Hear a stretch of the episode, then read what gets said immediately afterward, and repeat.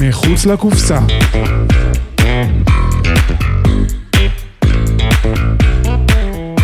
שעה על פסיכולוגיה.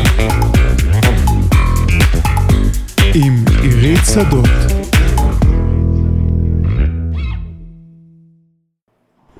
שלום, אתם מאזינים למחוץ לקופסה. שעל פסיכולוגיה, על מה שקורה בשטח, הפרקטיקה, התיאוריה, החיבור ביניהן, כמו גם הממשק בין פסיכולוגיה לתחומים אחרים. אני עירית שדות, פסיכולוגית קלינית, והיום נדבר על בריאות הנפש בצה"ל, ומתארחת אצלי גלית אבן חיים אברהם, פסיכולוגית קלינית מדריכה, ששירתה 23 שנים בקבע במגוון תפקידים. היי גלית. שלום לך, שלום לכולם. קודם כל תודה שהתאר... שהגעת להתארח אצלי. שמחה. ואולי תתחילי, אולי תתחילי את בלספר על עצמך, תספרי ככה על כל התפקיד, הרבה תפקידים שעשית בצה"ל. התחלתי את המסלול שלי אה, כמתמחה בצה"ל, עשיתי אה, תהליך של אה, התמחות, מומחיות, הסמכה להדרכה, הדרכה, 23 שנים אה, בקבע, מגוון רחב של תפקידים. אה, שירתתי בלשכת גיוס תל השומר מספר שנים, וככה עם היכרות אה, מעמיקה אה, לגבי שירות, שירות בצה"ל, תהליכי מיון לצה"ל. ובתפקיד האחרון שלי הייתי מפקדת מכון הקבע, בעצם המרפאה שמספקת שירות בריאות הנפש לכלל אנשי הקבע בצה"ל, מרפאה ארצית עם מאות מטפלים בפריסה ארצית. אה, ובמקביל לתפקידים שלי הדרכתי ועסקתי רבות בהוראה והכשרה של אה, מטפלים. אה, והשתחררתי זה מכבר, בדרגת סגן אלוף, וכרגע יש לי קליניקה בשוהם, אני מלמדת מגוון קורסים בפסיכותרפיה באופן מקוון, וגם חברת ועד באיגוד הישראלי לפסיכותרפיה. אוקיי, okay. טוב, באמת היסטוריה עשירה. אה, בצבא אה, ובכלל. אז בוא נתחיל במפגש של המתבגר עם הצבא. אז באמת, אה, אולי באמת אני אתחיל באיזשהו תיאור של מה הגורמים שיכולים ככה להקשות או, או להגיע באיזשהו מפגש מורכב של המתבגר עם, עם, ה, עם השירות בצה"ל ולהקשות על ההסתגלות לצבא. ואני חושבת שההסתכלות על המאפיינים הרחבים, גם של הפרט וגם של המערכת, אה, יעזרו לנו ככה להבין את, ה, את כל המאפיינים שמשפיעים על ההסתגלות, על המצב הנפשי, וגם בשלבים יותר מאוחרים על השיבוץ ש, אה, שיקבל אה, המלש"ב, זאת אומרת המיועד לשירות ביטחון. אז באמת הגיוס לצה"ל הוא תהליך של גיוס חובה של בני נוער בישראל שנמצאו מתאימים לשירות. והוא מהווה אבן דרך משמעותית אה, במסלול החיים של כל מתבגר, וזאת אחת הסיבות שגם מתבגרים עם קשיים משמעותיים טרם הגיוס אה, רוצים להתגייס, מאוד חשוב להם לשרת, וגם לצה"ל מאוד חשוב אה, לשלב אותם בשירות למרות הקשיים. ובאמת חובת ההתייצבות והגיוס חלה על כל אזרח מגיל 18, למעט אלו שהצבא משחרר אותם מפאת בעיה רפואית או בעיה נפשית. וגם לעיתים אה, מסיבות אה, של עבר פלילי וכדומה. אה, כן חשוב לי להגיד, לפני שאני ככה אתאר את הקשיים, שהגיוס לצבא מלווה בדרך כלל אצל רוב המתגייסים בקשיי הסתגלות, והם בדרך כלל חולפים, ולמעשה רוב המשרתים מסיימים את השירות בהצלחה. אבל יש כאלו שבאמת חווים קשיי הסתגלות משמעותיים תוך כדי שירות, ויש כאלו שמגיעים עוד טרם השירות עם קשיי הסתגלות ועם הפרעות או קשיים נפשיים שבגינם הם גם לא יגויסו. ואחת הדרכים אה, שיכולות לסייע אה, להשתלבות של מתבגר שחווה קשיי הסתגלות טרם הגיוס לצבא זה באמת לקבל מעטפת מותאמת עבורו. ואנחנו יכולים כאן כמטפלים להיכנס לתמונה ואני אדבר על זה כשנדבר בהמשך בטח על מה כותבים בחוות הדעת. אז בעצם בואו נכיר בהתחלה את תהליך ההסתגלות. אה, לשם כך הייתי ככה מציעה לכם לדמיין איזשהו משולש. אה, בצבא הכל אה, מחולק לשלושה חלקים, אז משולש שבקודקודים שלו נמצאים החייל, המערכת הצבאית ומערכת התמך הסביבתית שאיתה, שסביב, בה הוא נמצא. ולמשולש הזה אני קוראת משולש הסתגלות, וכל רכיב בו משפיע על ההסתגלות של החייל למערכת, ויכול לסייע לנו גם בניבוי של היכולת שלו להתמודד עם הדרישות של המערכת. אפשר מאוד להרחיב על כל הגורמים האלה, אבל אני אציין ממש בקצרה את המשתנים העיקריים, וכמובן שקיימת אינטראקציה ביניהם, אוקיי? אז חשוב שתחזיקו את הגורמים האלה בראש, כי זה גורמים שגם נתייחס אליהם בעת כתיבת חוות דעת לצבא, על מטופל שאנחנו ככה נרצה אה, להביא אה, לצבא את, חו... את חוות דעתנו בעניינו. אז אה, אם אני אתייחס לגורם הראשון זה החייל, והגיוס לצבא מחולל שינוי ממש דרמטי בחיים של המתבגר, המתגייס. מחיים שבהם הוא בוחר עם מי להיות, מה לעשות, איך לעשות, מתי לקום וכולי, מה ללבוש. אה, בבת אחת הוא נדרש להתאמה למערכת ולתפקיד שהוא מקבל ולא בהכרח בוחר. אה, יש הרבה גורמים שמשפיעים על יכולת ההסתגלות אפריורית, כמו כוחות אגו, תפקוד קודם, עצמאות, מאפיינים אישיותיים. אה, יכולות חברתיות, יכולת לגייס מערכת תמך, מצב רפואי, מצב נפשי קודם, אילו משאבים הוא מגיע איתם, איזה חלומות, איזה שאיפות, מה הפער בין החלומות לשאיפות. באמת המון המון אה, דברים שמשפיעים שאיתם מגיע החייל. אה, יש את, כמובן את מערכת התמך, זה המערכת של החברים, המשפחה, בן או בת הזוג, ולמערכת התמך יש משקל מאוד מאוד גדול אה, בהסתגלות ובהתמודדות עם הקשיים. אה, כמובן שבתוך זה אפשר להכניס קשת גדולה של השפעות, כמו יחס ההורים לצבא. האם ההורים מתייחסים נגיד בזלזול, או מעודדים השתמטות, או אומרים לו זה סתם בזבוז זמן, או לחלופין, הם דורשים ממנו להיות ממשיך דרך. נגיד אבא היה בסיירת, או באיזושהי יחידה, ומצפ... והוא מצפה שהוא ימשיך את דרכו, וזה יכול לעורר לחץ וחרדה, כי הילד... יכול להיות שבפועל בכלל אין לו את הכוחות ואת היכולות לעשות את הדבר הזה.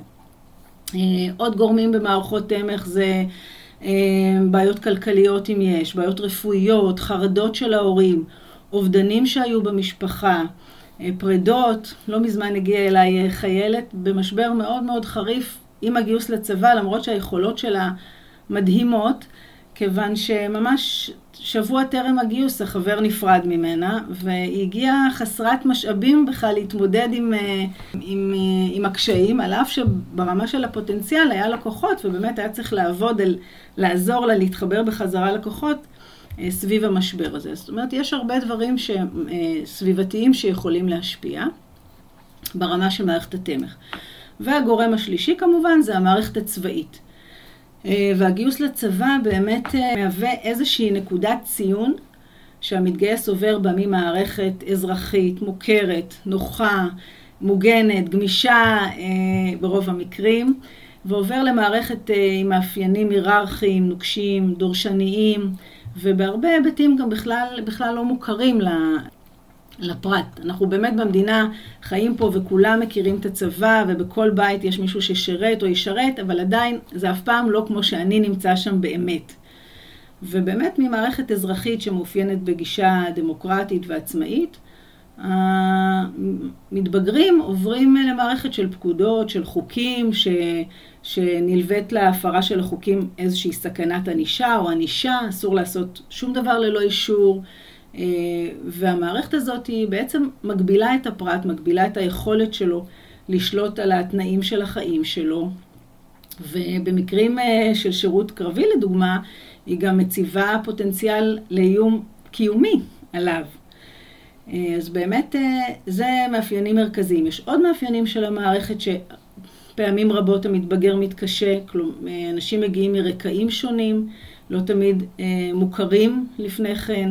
לעתים יש את הניתוק מהמשפחה ומהבית, אה, קושי פיזי לאורך זמן, מחסור בשעות שינה, מנוחה, בעצם קשת של קשיים ו- ודרישות ומאפיינים חדשים. Uh, כמובן שחייבים להזכיר את זה שהגיוס ממש מתרחש בתקופה שהמתבגר נמצא בעיצומם של תהליכי ספרציה אינדיבידואציה.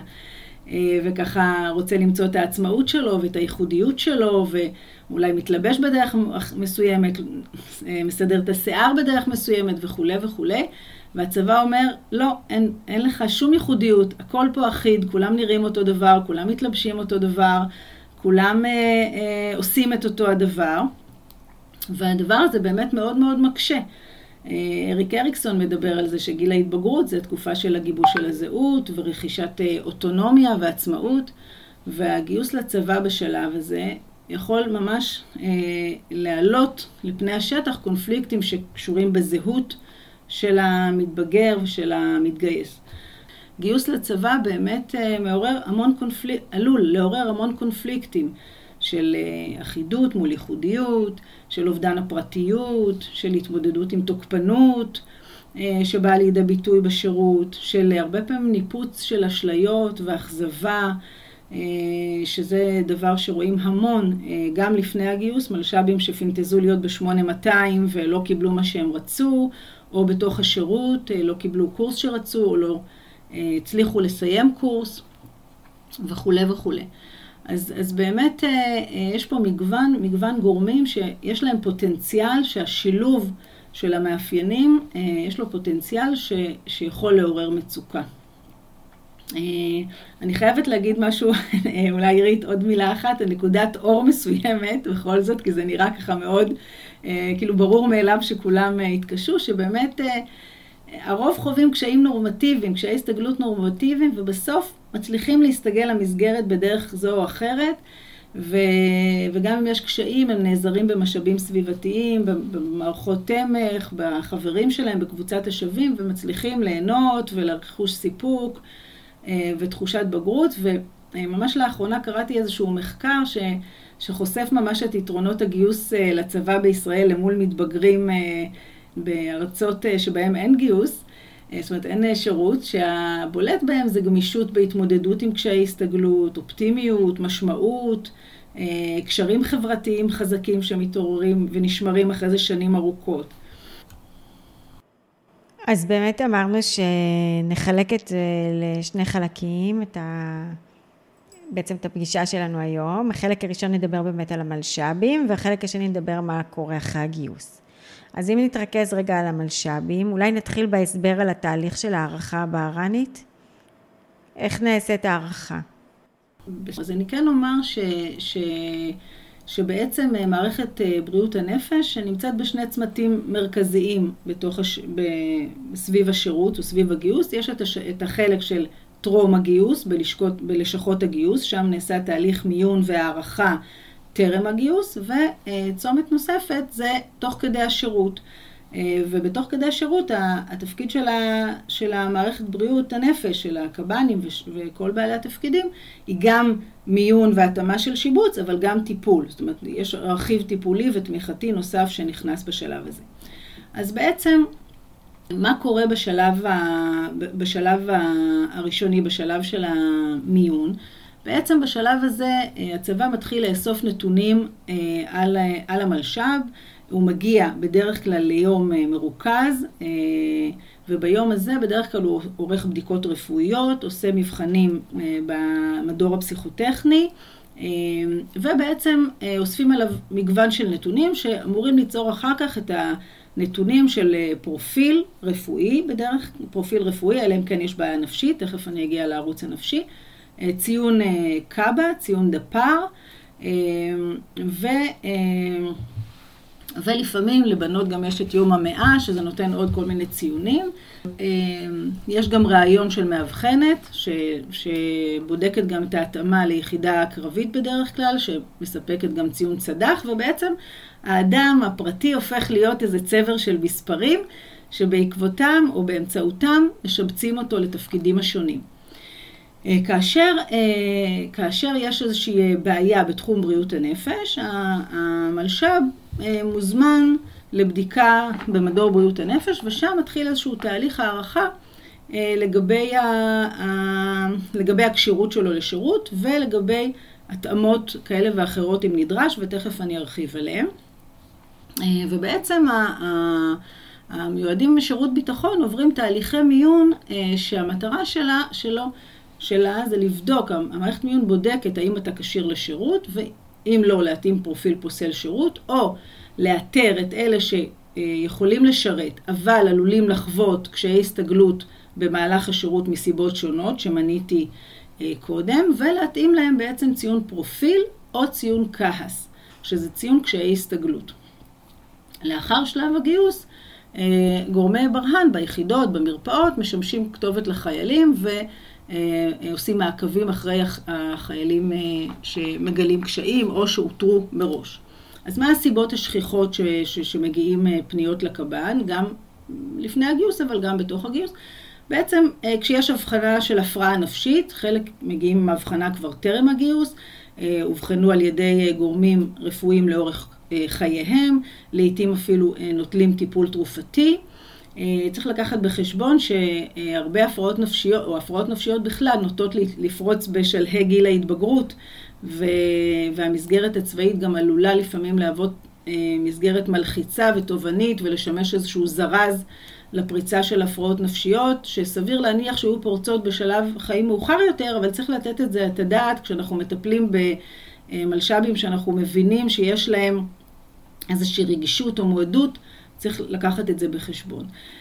חלק פונים באמת סביב משברים שהם חוו, חלק פונים באמת סביב קשיי הסתגלות שהתגלו עוד במסגרות טרם הגיוס, בבית ספר, בבית, הפרעות התנהגות, הפרעות כאלה ואחרות, שבאמת סביר להניח שכשהם יגיעו, יגיעו לשירות הצבאי שהוא נוקשה, שהוא לא מאפשר לך לעשות מה שאתה רוצה, המשבר עלול לפרוץ במלוא עוצמתו.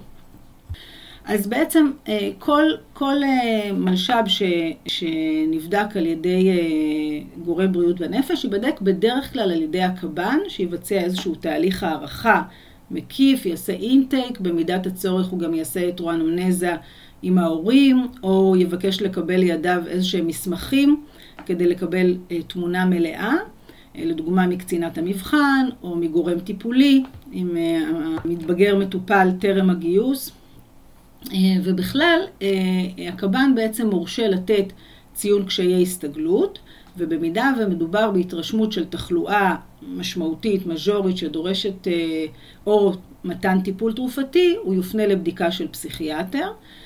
שייתן לו את הפרופיל וגם ינחה על המשך טיפול תרופתי בעת השירות. אני אומר בסוגריים שיש יש מיועדים לשירות ביטחון שבעצם משוחררים מסיבות נוספות דרך ועדות התאמה, שבדרך כלל מדובר בבעיות התנהגות או בעיות סוציאליות שהן לא ברה"ניות, אבל זה ככה מיעוט שבמיעוט. אז באילו מקרים בעצם נותנים פטור משירות צבאי? אז באמת פטור משירות צבאי זה שמשמעותו בעצם מתן פרופיל 21, זה פרופיל שהוא בטווח אי הכשירות. הוא ניתן כאשר או יש הפרעה נפשית משמעותית שאובחנה טרם הגיוס בעוצמה חריפה, כלומר ש, שמלווה בקשיי תפקוד וקשיי תפקוד חמורים ומצוקה חמורה, ממש על פי הקריטריונים של ה-ICD או ה-DSM, זאת אומרת שמתרשמים מזה שקשיי התפקוד הם במספר אזורי תפקוד, חברתי, לימודי, בבית, שהחומרה של ההפרעה היא כזאת שמעריכים שהמתבגר לא יוכל לשרת גם אם יקבל את ההגנות המרביות שהוא יקבל. אני אגיד שבתוך השירות ישקלו מתן פרופיל פוסל שירות, כלומר פרופיל 21, רק אחרי שבוצעה התערבות מול המפקדים, ניתנו הקלות ומוצאו כל הדרכים לחייל, לסייע לחייל בהסתגלות, אז ייתנו 21. בלשכת הגיוס נותנים 21 בהתאם או לקבלת אינפורמציה טרם הגיוס, אני תכף, אם תרצו, אסביר מה, מה הצבא מקבל, וגם אה, מהתרשמות, אה, מהתרשמות לפעמים של גורמי ברה"ן. יש לא מעט פעמים שמגיעים אה, מתבגרים עם רצון מאוד גדול לשרת בצבא, אבל עם רקע מאוד מאוד מורכב של הבחנות, אה, עם חוות דעת לפעמים של מטפלים שהיא מאוד אוהדת ורוצה לעודד אותם לשרת, אה, ובכל זאת הקב"ן או הפסיכיאטר מתרשם שלמרות כל זאת זה לא נכון אה, שהמתבגר יגויס, בדיוק בגלל שטובת הפרט עומדת לפני טובת המערכת. אם אנחנו מזהים פוטנציאל שהמשבר יהיה חריף או שתהיה החמרה של הסימפטומים בצורה משמעותית, אז במקרים כאלה לא מגייסים גם אם המתבגר רוצה, במקרים כאלה מנסים לכוון את בגר לערוץ של התנדבות, שאולי נדבר על זה אם תרצי יותר מאוחר. נראה לי שעל זה רגע נדלג, אני חושבת שאני רק אגיד שככה נתקלתי בכאלה שקיבלו פטור, אבל בעצם אה, אה, ההרגשה הייתה שהמצב דווקא לא כזה חמור, למשל למישהי שהיו לה הפרעות אכילה, אבל כבר אין לה הפרעות אכילה, מישהי שהייתה חותכת, אה, נערות שאנחנו קוראות להן בצוות DBT. שעוד אי אפשר להגדיר אותם בורדרליין, אבל אה, שהן היו חותכות אה, ו... ולא גייסו אותן, וניסו להילחם מול המערכת ולא כל כך הצליחו בסופו של דבר. אה, אולי תגידי על זה קצת? אולי נקדים את המאוחר, אבל המערכת הצבאית, אני יכולה להגיד גם בפרספקטיבה של השנים הרבות שאני משרתת בה, וככה עשתה דרך משמעותית מאוד מאוד בלנסות לגייס כמה שיותר אה, מתבגרים עם הפרעות שבעבר לא אה, גויסו בכלל, אה, גם עם, עם דברים הרבה פחות משמעותיים. היום באמת יש מגוון רחב של, של מסגרות, של תוכניות שמאפשרות גיוס של מתבגרים עם קשיים משמעותיים, ואולי נדבר על זה בהמשך, אבל אם נתמקד רגע בשאלה שלך, אה, תראי, בעיה של הפרעות אכילה היא, אה, היא נקודה מאוד אה, לא פשוטה בשירות, ואנחנו מוצאים הרבה פעמים שבנות שככה סבלו מהפרעת אכילה, גם אם היא הגיעה ככה לאיזשהו שלב של איזון או רמיסיה, הרבה פעמים בצבא הפרעות חוזרות במלוא עוצמתן, בגלל המאפיינים שוב של הצבא. ריחוק מהבית, אי אפשר לעשות מעקב באמת האם, האם נערה אוכלת או לא אוכלת. האוכל בצבא הרבה פעמים מאוד מאוד לא טעים, ואז ככה מתחילים עניינים של אה, או לא לאכול בכלל, או ללכת לאכול בשקם, ואחר כך אה, להצטער על כך, ויש כל מיני גורמים מורכבים שככה גורמים להפרעה הזאת ככה לצאת משליטה וממש לעבור רגרסיה ולחזור אחורה. אה, ולכן בודקים היטב את כמה זמן אה, באמת אה, אין סימפטומים, אה, מה מצב, ה, מה, מה המשקל, מה ה-BMI, מה חוות דעת המטפלים, זאת אומרת, זה, זה נכון לכל הפרעה, אבל שאלת על הפרעת אכילה ואני אומרת, ולגבי חיתוכים, גם פה זה ממש נבדק בקונטקסט, זאת אומרת אין, אין דבר כזה שאם, זאת אומרת אין איזו הנחיה כזאת שאם מישהו חתך לא מגייסים אותו, מגייסים אפילו לפעמים גם אחרי ניסיונות אובדניים, זה צריך להיות תחת בדיקה, בדיקה קפדנית של התהליך שעבר המלש"ב, אבל, אבל זה, לא, זה לא איזשהו כלל גורף. אה, כמובן שאם מישהי חותכת, אז זה קשור גם, אה, זה הרבה פעמים קשור לעוד עוד דברים שהמערכת לוקחת בחשבון, כמו היכולת להתמודד עם תסכול, היכולת להתמודד עם אה, קושי או בדידות, לפנות לעזרה כש... כש, כשיש קושי, אה, חומרת הפרעת האישיות או קווי האישיות אה, ועוד כל מיני גורמים שאנחנו לוקחים בחשבון כשאנחנו חושבים, חושבים על הפרט, כיוון שאנחנו מחזיקים בראש גם את הרצון המאוד גדול להתגייס ואת הרצון לשלב, אבל גם את ההיכרות המעמיקה עם המערכת שלא יכולה להיות הרבה פעמים מכילה ואמפתית וככה לראות את המלש"ב כמו שרואים אותו ההורים או המטפל. אוקיי. Okay. בואי נדבר על הקשיי הסתגלות, מה שדיברת קודם. אני מבינה שיש רמות, ומה זה אומר ככה לגבי תנאי השירות. אוקיי, okay, אז אני אגיד משהו על אה, ציון קשיי הסתגלות. אז בעצם אה, אה, ציון קשיי הסתגלות, כשמו כן הוא, הוא ציון שנועד לשקף איזשהו קושי הסתגלותי. ובאמת להבדיל בין חיילים שסובלים, או מלש"בים שסובלים מהפרעות נפשיות מובהקות, שבגינם מקבלים פרופיל, לבין חיילים שסובלים מקשיי הסתגלות, ש, שיכולים לבוא לידי ביטוי בצורה קצת יותר משמעותית בתוך השירות. הרבה פעמים זה יכול להיות חבר'ה שיש להם קווי אישיות קלים, או רקע של קשיי הסתגלות, או רקע של אה, קושי בתפקוד חברתי או תעסוקתי, אבל לא ברמה אה, שמצדיקה מתן פרופיל. אה, ובמצבים האלה שה, שהקב"ן מתרשם אה, שצפויים קשיים, בעצם הוא יכול לתת אה, ציון של, של ציון קשיי הסתגלות, כאשר גם זה לא כל קב"ן יכול לתת כל ציון קשיי הסתגלות.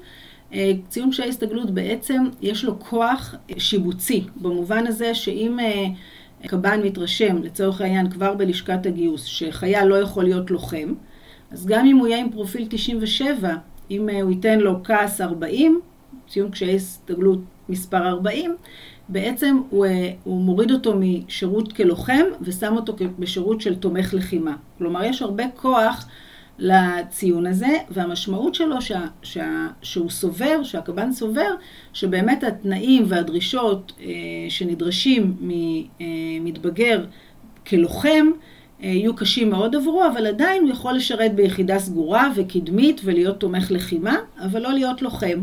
ובדרך הזאת יש, ברצף הזה יש מדרג של, אה, של ציוני כעס, שבעצם אה, מדרגים את, את חומרת קשיי הסתגלות הצפויים מצד אחד, ובאופן זה הם גם משפיעים גם על השיבוץ, משפיעים גם על תפקידים. אני אגיד עוד כמה מילים על הציון הזה, שהוא בעצם נועד לשקף את היכולת הסתגלות של הפרט או את הפוטנציאל שלו אה, העתידי, אם הוא אה, מיועד לשירות ביטחון, והוא באמת אה, דרך ה... להסתגלות, והוא גם דרך ה... הציון הזה, הוא בעצם קובע מגבלות ביחס לשיבוץ ביחידה וגם ביחס למקצוע. לחלק מהציונים של קשיי הסתגלות והפרופיל מתלווה ציון הת"ש, הטבה בתנאי שירות, הקלה בתנאי שירות, תכף אני אגיד על זה כמה מילים. עכשיו, לציון הזה יש שתי פנים. מצד אחד, הוא מאפשר מיצוי מקצועי או מיצוי של החייל, אה, תוך אה, קביעה שהוא כן ישרת, אבל באופן שימזער את הקשיי הסתגלות שלו. וגם אה, יש לו עוד יתרון שהוא, שהוא בעצם מאפשר סימול לא רפואי, לא פרופיל, לא איזושהי הפרעה נפשית, אלא איזושהי שפה פנימית צבאית שאומרת משהו על התפקוד שלו, ולשפה הזאת, לציון הזה, אין משמעות באזרחות, כמו פרופיל שלפעמים אנשים חוששים.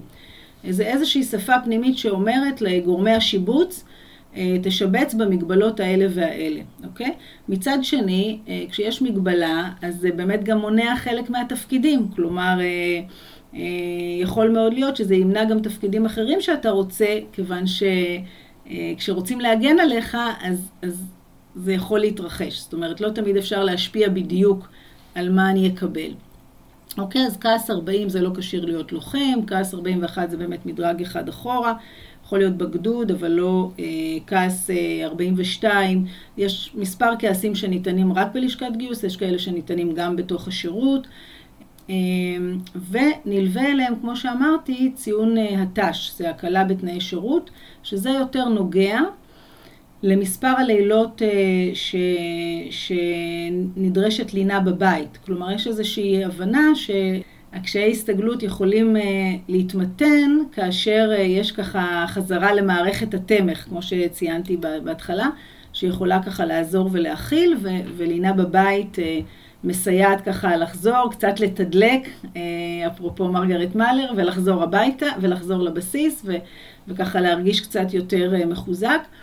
וגם ההת"ש, ברגע שמקבלים הת"ש, אז אה, כמובן שיכולים להיות לזה השלכות שיבוציות, שיש תפקידים שאולי הם לא לוחם, אבל הם עדיין צריכים להיות אה, בבסיס סגור, ולא תוכל לעשות אותם אם יהיה לך הת"ש.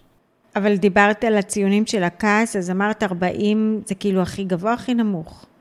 ציון 40 זה בעצם הציון הכי גבוה במובן הזה של המדרג התפקודי הכי גבוה. כלומר, אתה יכול, אחרי שאתה אם אתה לא אה, אה, לוחם, אה, המדרג שתקבל כעס 40 זה תהיה תומך לחימה. זאת אומרת, מבחינת רמת התפקוד, זה רמת התפקוד הכי גבוהה, וקשיי ההסתגלות הכי נמוכים שצפויים. ויש מדרג יורד, כשלכל אחד יש אה, משמעויות.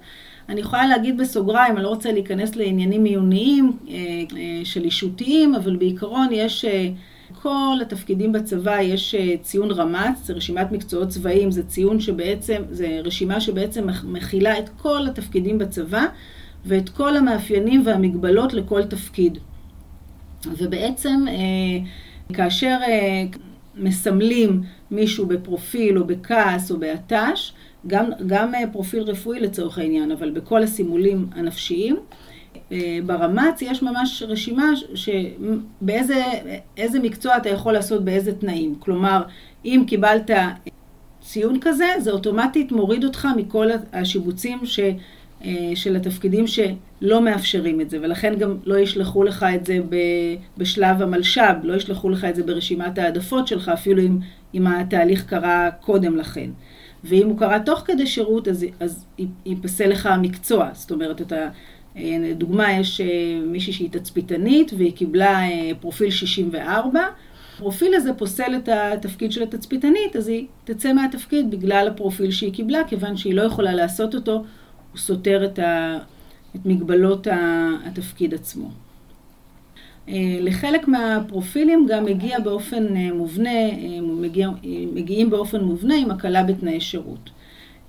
באמת מתוך כוונה, כל הדבר הזה, באמת הכוונה שלו לנסות מלכתחילה, אם זה קורה בשלב הגיוס בטח ובטח, ולנסות באמת לעשות איזושהי התאמה מיטבית כדי למנוע את ההתפתחות של קשיי הסתגלות ואת המצוקה או משבר.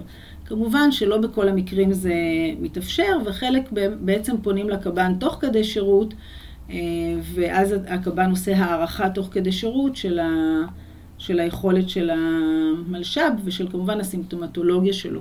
האם היא מצדיקה פרופיל או כעס או רק טיפול. לפעמים חיילים באים עם בקשה לקבל אה, פטור כזה או אחר, או לעבור יחידה, או והקב"ן אה, לא סובר שיש סיבה כזאת, והוא מציע להם טיפול או התמודדות עם הקושי, ולא מיד אה, ויתור. אוקיי, okay. אני רוצה רגע, אבל uh, תגידי לי אם אני הבנתי נכון לגבי הפטור משירות צבאי. זאת אומרת שזה לא שיש uh, הבחנות ספציפיות שנותנות את הפטור, אלא זה תלוי בחומרה של ההבחנה הספציפית. זאת אומרת, יכולה להיות נערה עם הפרעות אכילה שכן ש, שכן אה, אה, תגיע לשירות צבאי, ויכול להיות נערה עם הפרעת אכילה שלא תגיע לשירות צבאי. זאת אומרת, זה יותר תלוי בחומרה, או בתהליך שהיא עברה, נכון?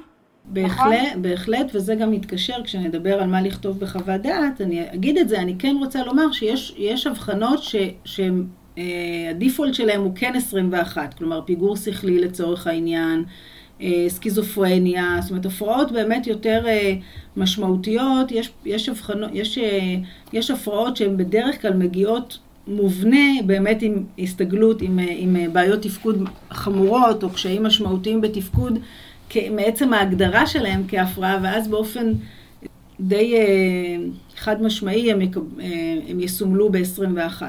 אבל באמת כל ההפרעות שהן בתווך, חרדה, דיכאון, אה, הסתגלות, אה, אישיות מסוגים שונים, הפרעות אישיות שונות, בהחלט אה, מרכיב התפקוד הוא, הוא שקובע, או תפקוד וחומרת ההפרעה, היא שקובעת את, את הפרופיל שהוא יקבל. אולי בהקשר הזה אני כן אגיד משהו על פרופיל.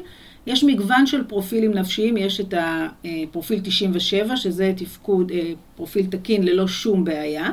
ויש אה, אה, אה, פרופילים, פרופילי ביניים, כן, יש את ה-97 ויש את ה-21 של חוסר, של שחרור, ובאמצע יש פרופילי ביניים, שבעצם משקפים בדיוק את הדבר הזה, את עוצמת הקשיים ואת רמת התפקוד. יש פרופיל 72, לדוגמה, זה פרופיל שהמלש"ב או החייל נמצא עם, עם קשיים רגשיים מינוריים, או שהיה, אה, סבל מאיזושהי אפיזודה נפשית לפני הגיוס שחלפה ו, וברמיסיה, עם טיפול או בלי טיפול, הוא עדיין יוכל לקבל פרופיל ולשרת אה, בצבא אפילו אם הוא היה בדיכאון וקיבל טיפול תרופתי ועשה תהליך טיפולי והוא מיוצב עם חוות דעת אה, תואמת ועם הגנות מסוימות שהוא יקבל, הוא יוכל עדיין לשרת ביחידה קדמית, לדוגמה.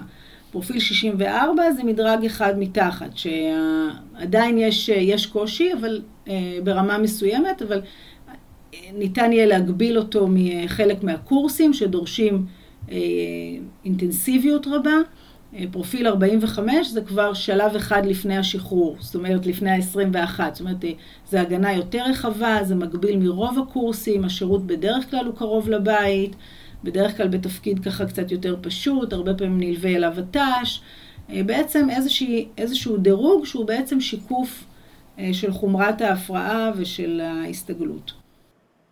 כן, אז, אז האמת שרציתי שעכשיו נדבר אה, עלינו כמטפלות שעובדות עם נערים ונערות.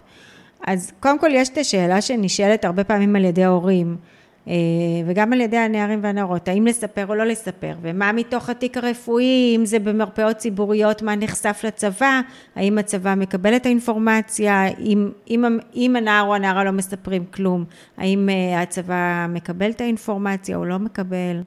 אז, אז אני אתחיל רגע מהסוף, ואז אני אגיד מה דעתי על האם לספר או לא לספר.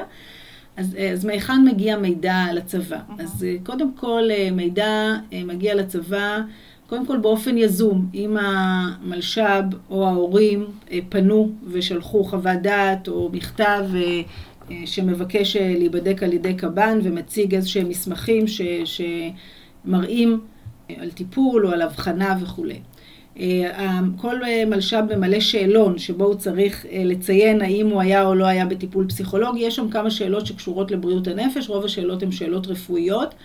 אה, ופה באמת, כמו שאת אומרת, חלק מדווחים וחלק כמו לא מדווחים, אבל כעיקרון, אם יש, אה, אם יש הבחנה או טיפול, צריך לדווח. אה, הטופס הזה חתום על ידי רופא המשפחה, שגם הוא אמור לרשום את ההבחנות שהוא מכיר לגבי המטופל. אם, אם, אם, אם הטיפול הוא באופן פרטי, אז הרופא במשפחה לא יודע, אבל אם יש הבחנה מצוינת בתוך התיק הרפואי, אז הרופא מציין אותה, וזה דרך שה, שזה מגיע לצבא. עוד דיווחים זה, זה המאבחנת, לפעמים המלש"ב יושב עם המאבחנת ומספר לה, אז גם אם הוא לא דיווח לצבא בדרכים אה, אחרות, היא מדווחת ל, ל, לבריאות הנפש והחייל אה, או המלש"ב במקרה הזה מזומן. אה, חוץ מזה, יש דיווחים מביטוח לאומי, כלומר אם מישהו מוכר כבעל אה, אחוזי נכות כלשהם, אם הוא מוכר כבעל, כמו שאמרתי, פיגור שכלי, אוטיזם, הוא קיבל אה, אחוזי נכות על תחלואה מז'ורית כמו פסיכוזה וכולי, זה כן מדווח. אה, רישום פלילי כמובן מדווח וכולי. יחד עם זאת, לא הכל מדווח, כלומר, אשפוזים לדוגמה, אשפוזים במחלקות או בבתי חולים לבריאות הנפש, עד גיל 18, לא הכל מדווח ונתון לשיקול דעת מנהל המחלקה. אוקיי? מעל גיל 18 אה, הכל מדווח לצבא, זה קשור גם לעניין של מילואים ו- וכולי. אה, אבל חשוב לא לסמוך על זה, כדי שאם אתם חושבים ש, ש, שמישהו מאושפז ו, וחשוב שהצבא ידע, אל תסמכו על זה שכן מדווח או לא מדווח. אם אתם חושבים שצריך לדווח, אז, אז כן חשוב ויש מקום לדווח. כמובן שמי שדיווחו עליו לכלי ירייה, אה, מילאו עליו טופס אה, של כלי ירייה למשרד הבריאות, אז כמובן שזה מדווח לצבא באופן אה, ברור בגלל הנשיאת נשק בצבא.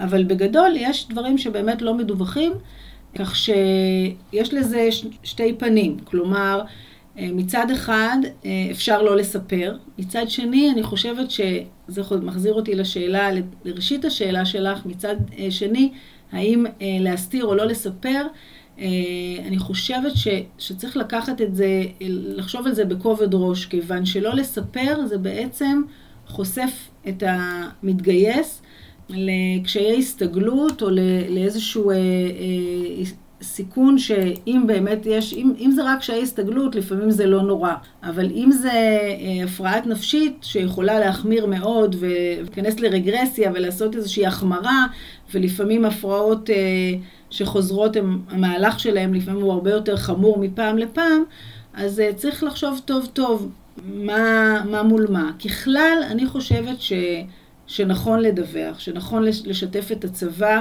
כדי שבאמת תהיה חליפה מותאמת. יחד עם זאת, תלוי מה. זאת אומרת, אם הילד בכיתה ו' היה לו איזשהו משבר, כי, כי במעבר לחטיבה, והוא פגש את היועצת כמה פעמים, ומאז הוא מסתדר והכל בסדר, אין מה לרוץ ולדווח, כי בסך הכל הוא חזר, הוא מסתגל.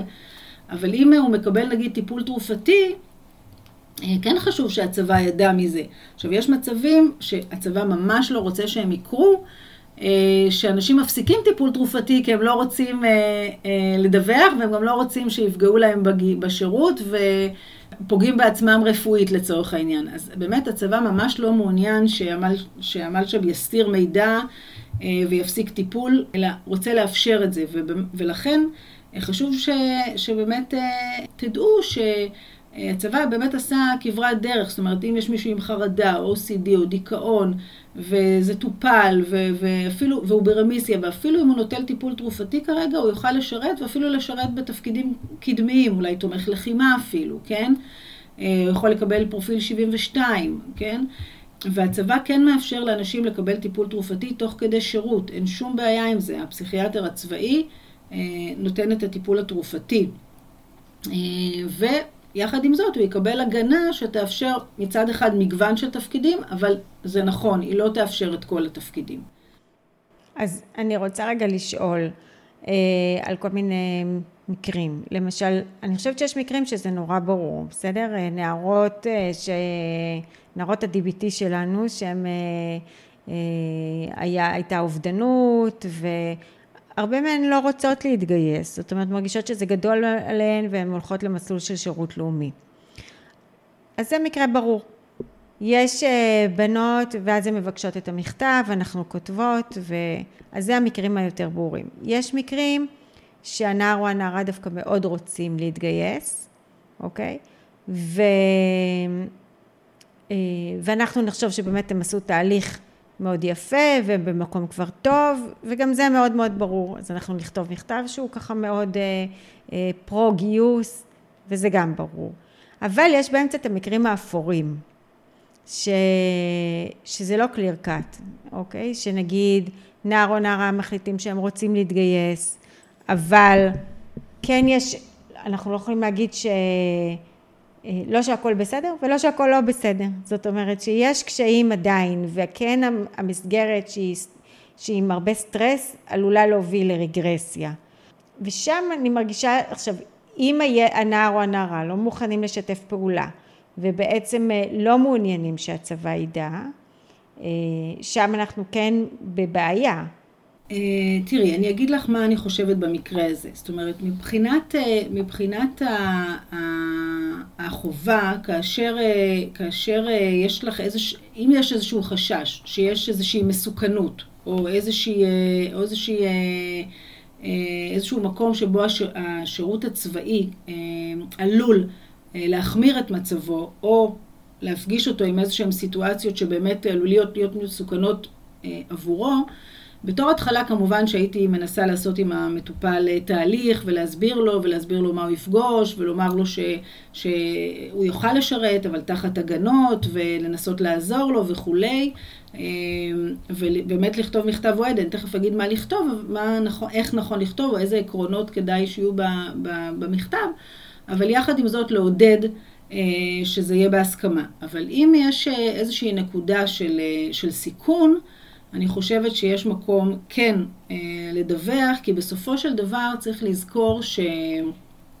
אה, שהצבא זה, זה באמת לא, לא, אה, אה, זה לא בית ספר לצורך העניין. זאת אומרת, הפוטנציאל אה, להחמרה במצב נפשי, למשבר, להתמודדות עם תסכול, עם קושי, הוא, הוא די גדול. ואנחנו לא היינו רוצים ש, שמישהי ש, או מישהו שחותך והוא אימפולסיבי ב, ב, בהתנהלות שלו, ברגע שהוא לא יקבל מה שהוא רוצה, או שיקבל פתאום עונש, או שהוא ירגיש אה, אה, חוויה של השפלה, או בדידות, או כל מיני דברים שהם טריגרים להחמרה במצב, אה, יבצעו איזשהו אקט קיצוני. עכשיו, בצבא צריך לזכור את הזמינות לנשק. נשק זה לא משחק, ו... ונשק יש לו פוטנציאל קטלני, ולכן אנחנו מתייחסים במלוא הרצינות לסיכון. אז אם יש סיכון, אני חושבת, או אם יש איזה חשש מאיזשהו סיכון, או איזושהי תגובה אימפולסיבית, או, או, או לא מבוסתת, אני חושבת שיש מקום אה, לשקול אה, אה, לדווח, או, או להעביר את האינפורמציה הזאת. אה, וגם להסביר לנער, להסביר להורים, להזמין את ההורים, להסביר במה מדובר. ויחד עם זאת, אפשר באמת גם להגיד, שאם זה באמת אפור וזה לא ברור לשחרור, אה, יש בהחלט סבירות גבוהה שהצבא יוכל למצוא לו אה, מסגרת מותאמת, זאת אומרת איזושהי מסגרת שהוא כן יוכל לשרת בה. שוב, אולי הוא לא יוכל לשרת באיזשהו חלום אה, מאוד משמעותי שהוא ירצה, אבל אני אגיד אולי כמה מילים על מה קורה היום בצבא. קודם כל יש כמובן את הטירוניות היותר המוכרות, את הטירונות בחוות השומר. שזה לחבר'ה באמת עם המון המון המון קשיים של תפקוד והסתגלות, שבאמת עושים איתם תהליכים של מספר חודשים, חלק מהם גם עוזרים להם להשלים, להשלים 10 ו-12 שנות לימוד, אבל גם עושים איתם איזשהם תהליכים. ויש גם טירונות במחווה אלון, טירונות איתן, שמיועדת בדיוק למקומות האלה של מתבגרים עם, אה, עם אה, קשיים אה, חברתיים, עם קשיים רגשיים, נקרא לזה יותר cluster C, שלא יוכלו להסתדר עם מעטפת שהיא לא מאוד מכילה, אז הטירונות שמה היא טירונות מאוד מכילה, אז מי שיקבל פרופיל 45 או על, על הפרעת אישיות תלותית או הימנותית, אז בדרך כלל ינותב לטירונויות מהסוג הזה, שכן עם מסגרת של הכלה ועטיפה. יש לבנות במקביל טירונות אה, שמותאמת להן, שגם אמורה לתת מענה לכל מיני קשיים. יש טירונות לבעלי הבחנה של אוטיזם שבשירות חובה, שממש מתחילה בקרוב, כלומר גם הבחנות שבעבר שוחררו.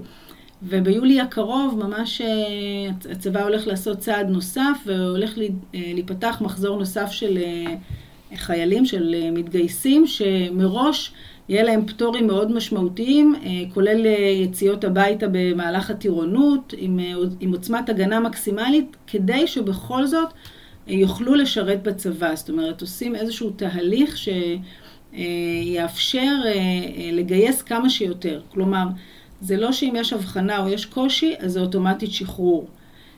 לכן כן צריך לעודד אותם כן לדווח ולקבל את ההגנות שכן יאפשרו להם בסוף לסיים שירות. מה שאפשר לומר להם אה, זה שאם הם יתגייסו ללא הגנות וללא שום דיווח וייכנסו למשבר, בסופו של דבר הם ישתחררו על 21 ויצא שכרם בהפסדם. עדיף שהם יהיו מההתחלה עם הגנה וזה יגדיל את הסיכוי שהם יסיימו את השירות כמו שצריך, מאשר שהם אה, אה, ככה יתגייסו והבעיה תצוץ די מהר. אה, וההחמרה לא תאפשר להם אפילו משהו שבטווח הביניים. אולי תרחיבי גם על התוכניות של אה, עולים על מדים ועמותת גוונים, נכון? יש את התוכניות.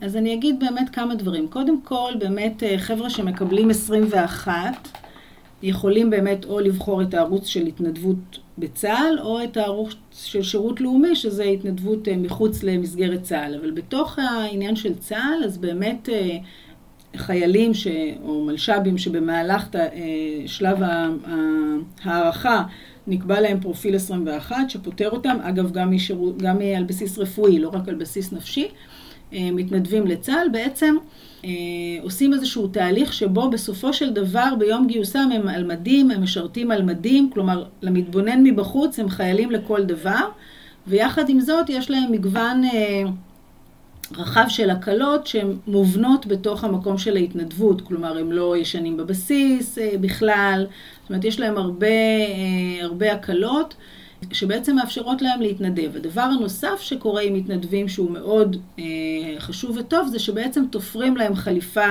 שיבוצית, כלומר שואלים את ה... בגר מה הוא, מה הוא רוצה, איפה הוא היה רוצה לשרת, רואים את המגבלות שלו, את הנתונים שלו, וממש מנסים לתפור לו חליפה ולמצוא לו שיבוץ מותאם. המחיר של זה, זה לפעמים זמן המתנה, עד, שמוצ... עד שמוצאים את המקום המתאים. אבל, אבל אה, בהחלט יכולים להתנדב, ובתוך התהליך הזה באמת יש אה, המון המון עמותות ש, אה, שנכנסות פה לתמונה, ו, ויש להם שיתוף פעולה עם הצבא, יש את רואים רחוק, יש את חיבורים, יש את גוונים, שווים במדים, יש את שלווה, שאנחנו ראינו אותה ככה בזמן האחרון דרך הזמרים, יש את, את כל העניין של אה, אוטיזם, יש את אה, מוגבלות שכלית. אני יכולה להגיד לכם שדרך עמותת גוונים אה, מנדבים לשירות אנשים עם מחלות נפש שגם קיבלו סל שיקום בקהילה, כלומר בעוצמה כזאת.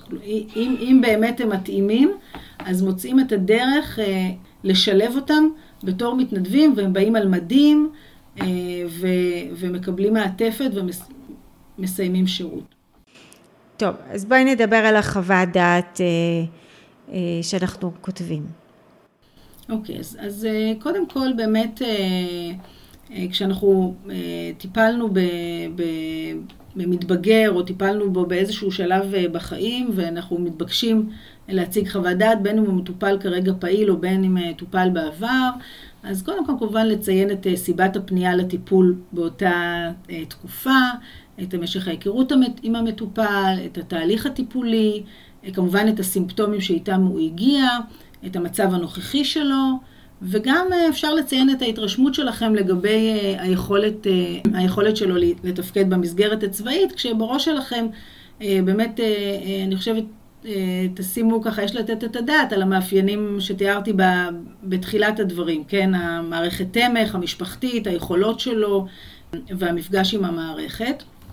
אני חושבת שאפרופו באמת מה ששאלת על העניין של, שירות, של פרופיל ותפקוד, החוות דעת צריכה להתמקד בעיקר בעניין התפקודי. כלומר, לפרט בחוות הדעת ככל שניתן את התפקוד, האם מה הסיבה שבה הוא הגיע, מה היו הקשיים שלו, איזה ליקויים בתפקוד היו לו אז, אם, אם, אם קיימות בעיות ספציפיות אז או עכשיו בתפקוד, כמו לינה מחוץ לבית, מעולם לא ישן מחוץ לבית, לא יצא לטיולים בצופים, לא יצא לטיולים שנתיים, כן? זה, זה אינפורמציה שהיא חשובה גם לשירות, כן? בעיות באינטראקציה חברתית, סגור, מבודד, חרם, לא הצליח להשתלב עם חברת השווים. זה אלה דברים ש... שמאפיינים תפקוד בעבר, אבל בטח שיש להם רלוונטיות לתפקוד שלו בתוך השירות הצבאי. אז באמת לפרט ככל הניתן את המרכיב התפקודי, ולשים על, אם יש איזושהי מסוכנות, כמובן זה נושא שחייב להיות מדובר וחייב להיות על השולחן, אפרופו פגיעות עצמיות ואפרופו אובדנות.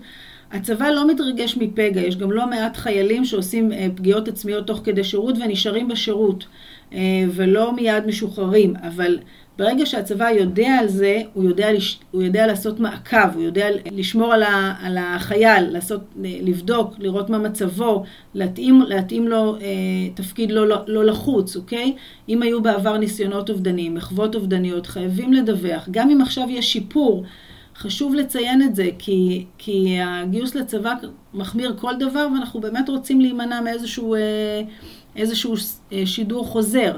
עכשיו, אם היה משבר, או שהוא נמצא כעת במשבר, אז ממש לציין את המהלך של המשבר, את עומק המשבר, את רמת הסיכון שהייתה, את רמת התפקוד שהייתה, אם הייתה תחלואה פסיכיאטרית משמעותית, עם טיפול תרופתי, בלי טיפול תרופתי, לציין את זה, כיוון שמי שהיה לו ברקע לצורך העניין סיכון אובדני, זה סכנה, זה, זה בעיניי ניסוי מאוד מסוכן אה, לשלוח אותו לצבא בלי לדווח, כי מופעלת עוצמת סטרס גבוהה ויש זמינות גבוהה של נשק, אז צריך לתת את הדעת על הדבר הזה.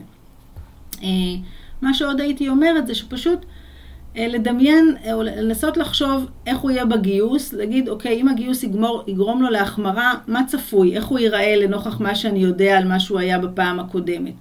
עכשיו, גם אם המטופל ישתפר, כמובן שחשוב מאוד לציין את התהליך הטיפולי ואת ההישגים הטיפוליים וכולי, אבל לצד זה באמת צריך לתאר את מה שהיה בעבר, כי מבחינתנו זה אינפורמציה למה שאולי עלול להיות בעתיד אם אה, תהיה איזושהי רגרסיה אה, תפקודית, אוקיי? אם היה אה, אשפוז בעבר, אז חשוב אה, לדעת למה הוא היה מאושפז, מה הייתה ההבחנה, אה, מה הייתה החומרה שלה.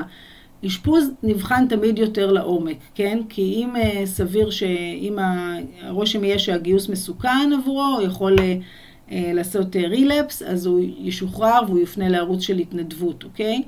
Uh, אז מצד אחד הצבא מאוד uh, בעד לגייס עם הגנות, uh, ולכן חשוב שהפונקציה של התפקוד uh, תהיה נוכחת שם, ואם אתם יש לכם דעה, אז אתם יכולים להביע אותה. אם אתם גם אמביוולנטים, אז זה גם בסדר. אתם יכולים להגיד מצד אחד ככה, מצד שני ככה. התפקיד של הקב"ן זה לעשות אינטגרציה. הוא לא לוקח את החוות דעת ואומר, אוקיי, קופי פייסט. הוא לוקח את החוות דעת, הוא מתרשם מהשיחה עם, ה, עם המלש"ב, הוא לפעמים מדבר עם ההורים, מבקש לפעמים חוות דעת מיועצת בית הספר או מכל דבר, ובסוף עושה אינטגרציה של הנתונים ומקבל איזושהי החלטה. Mm-hmm. אז בואי נעבור רגע לאחרי הגיוס. אחרי הגיוס אה, חייל שבעצם אה, חווה מצוקה, איך הוא מגיע לקב"ן ואיך בעצם, או, אוקיי, חייל שהתגייס והוא כן, אה, בסך הכל לא, לא היו קשיים בעבר, אבל לפתע בתוך השירות הצבאי הוא נתקל בקושי, הוא לא קיבל את התפקיד שהוא רצה, חברתית הוא לא מסתדר והוא ממש ממש במצוקה, איך הוא מגיע לקב"ן? כן, זה בהחלט קורה. אז קודם כל, מבחינת תהליך ההפניה לקב"ן, אז הפנייה יכולה להיות דרך המפקד, זאת אומרת, אם החייל הולך למפקד ואומר לו, אני רוצה לראות קב"ן, אז המפקד מחויב לקבוע תור לקב"ן, מחויב גם למלא חוות דעת. יכול להגיע דרך רופא היחידה, החייל יכול ללכת לרופא היחידה שלו ולהגיד שהוא רוצה לראות קב"ן והרופא ייתן לו את ההפניה. אם, הרופ... אם החייל הגיע מאיזושהי סיבה של ביקור במיון או בביקור רופא או ראה אותו גורם רפואי אחר שהוא מחוץ לצבא והתרשם שהוא צריך לראות קב"ן והוא יציין את זה אז זה גם דרך להגיע לקב"ן וגם בעיקרון בהפניה ישירה למרפאה. אך יש מצבים שבהם החיילים לצורך העניין לא רוצים שהמפקד ידע שהם באים לקב"ן, אוקיי? ככלל אנחנו לא כל כך אה, אה, מעודדים את זה מהסיבה שמבחינתנו המפקד אחראי על החייל ועל רווחתו והוא יכול לעזור לו ולשתף, ובשיתוף פעולה עם הקב"ן יכול להקל עליו ולעשות יחד איתו עבודה מערכתית, הסתגלות מדורגת וכולי ולכן אנחנו כן רוצים את המפקד בתמונה. אבל אם במקרה החייל ממש לא רוצה שהמפקד ידע, יש לו אפשרות גם להגיע, ב, לפנות בפנייה ישירה. בעיקרון, לפי ההוראה הפורמלית, זמן המתנה המקסימלי לא יעלה על ארבעה שבועות, כלומר על חודש. בפועל, הרוב מגיעים לקב"ן תוך כשבועיים. לפסיכיאטר מגיעים תוך כחודש. ויחד עם זאת יש פקודה, ממש פקודה מוסדרת, הטיפול בחייל במצוקה, שממש מסדירה את הטיפול המיידי בחייל שנמצא במצוקה, לרבות כמובן אם יש סכנה אובדנית. ובמקרה הזה הקב"ן, החייל יובא באופן מיידי לבדיקת קב"ן ובליווי של שני חיילים שישמרו עליו, ואם יש סכנה אובדנית ייקחו ממנו את הנשק אם הוא נושא נשק. ואם אין קב"ן זמין, אז הוא ייבדק על ידי רופא היחידה או יילקח לבדיקה במיון. כלומר, יש מנגנונים שגם נותנים מענה במקרים דחופים. ואז, מה המענה? אוקיי, okay, ואז באמת המענה של הטיפול הנפשי זה בעצם בכל, יח, בכל יחידה, ברוב היחידות יש סגורות, יש קב"ן ביחידה או קב"ן ששייך לחטיבה או לאוגדה, לכל, לגדוד, תלוי ככה באיזה, באיזה היקף חיילים מדובר, וכמובן יש מרפאות מרחביות שבכל מרפאה כזאת מקבלים את כל, את כל החיילים של היחידות הפתוחות במרחב הספציפי. ובעצם החייל מגיע, יכול לקבל קודם כל כמובן תהליך מיון והערכה, אם נגיד הוא לא רוצה לשרת בכלל, או לא רוצה להיות ביחידה סגורה, או לא יכול לישון בבסיס, אז כמובן עושה איזשהו תהליך הערכה שדומה לתהליך המיוני שגם קורה בשלב לשכת הגיוס.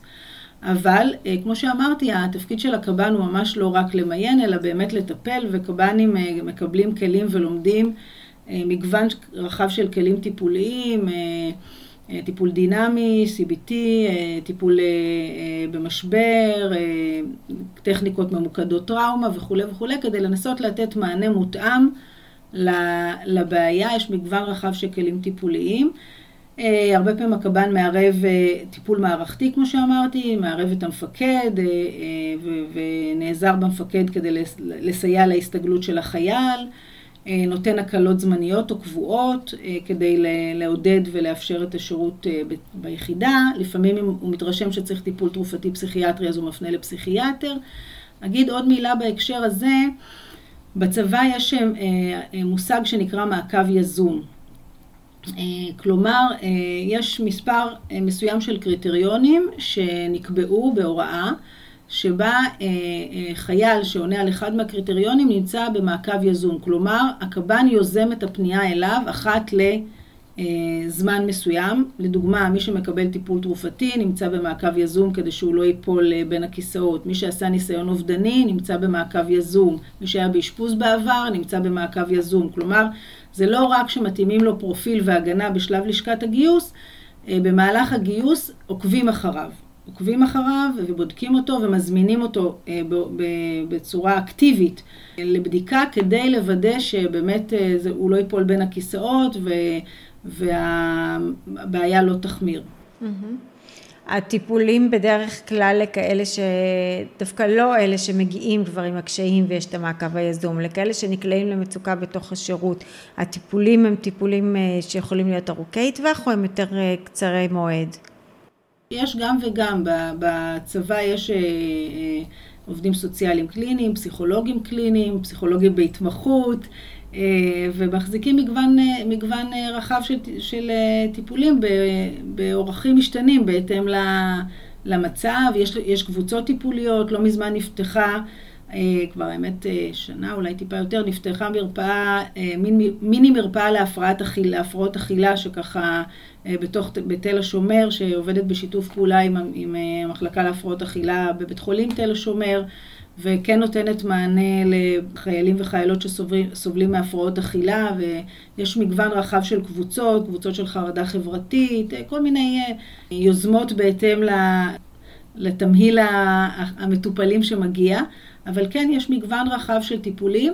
כמובן שבאופן אה, טבעי, האמת שזה גם קורה בעולם האזרחי, אה, לפעמים הקב"ן יותר פנוי, ולפעמים יש עומס של פניות, אז אה, הוא באמת עובר לטיפולים יותר קצרי מועד, או מעקבים, מעקבים תמיכתיים, אבל בהחלט יש גם טיפולים משמעותיים, ארוכי טווח, שמסייעים לסיים שירות ולעשות, וגם לעשות דרך, דרך התפתחותית משמעותית.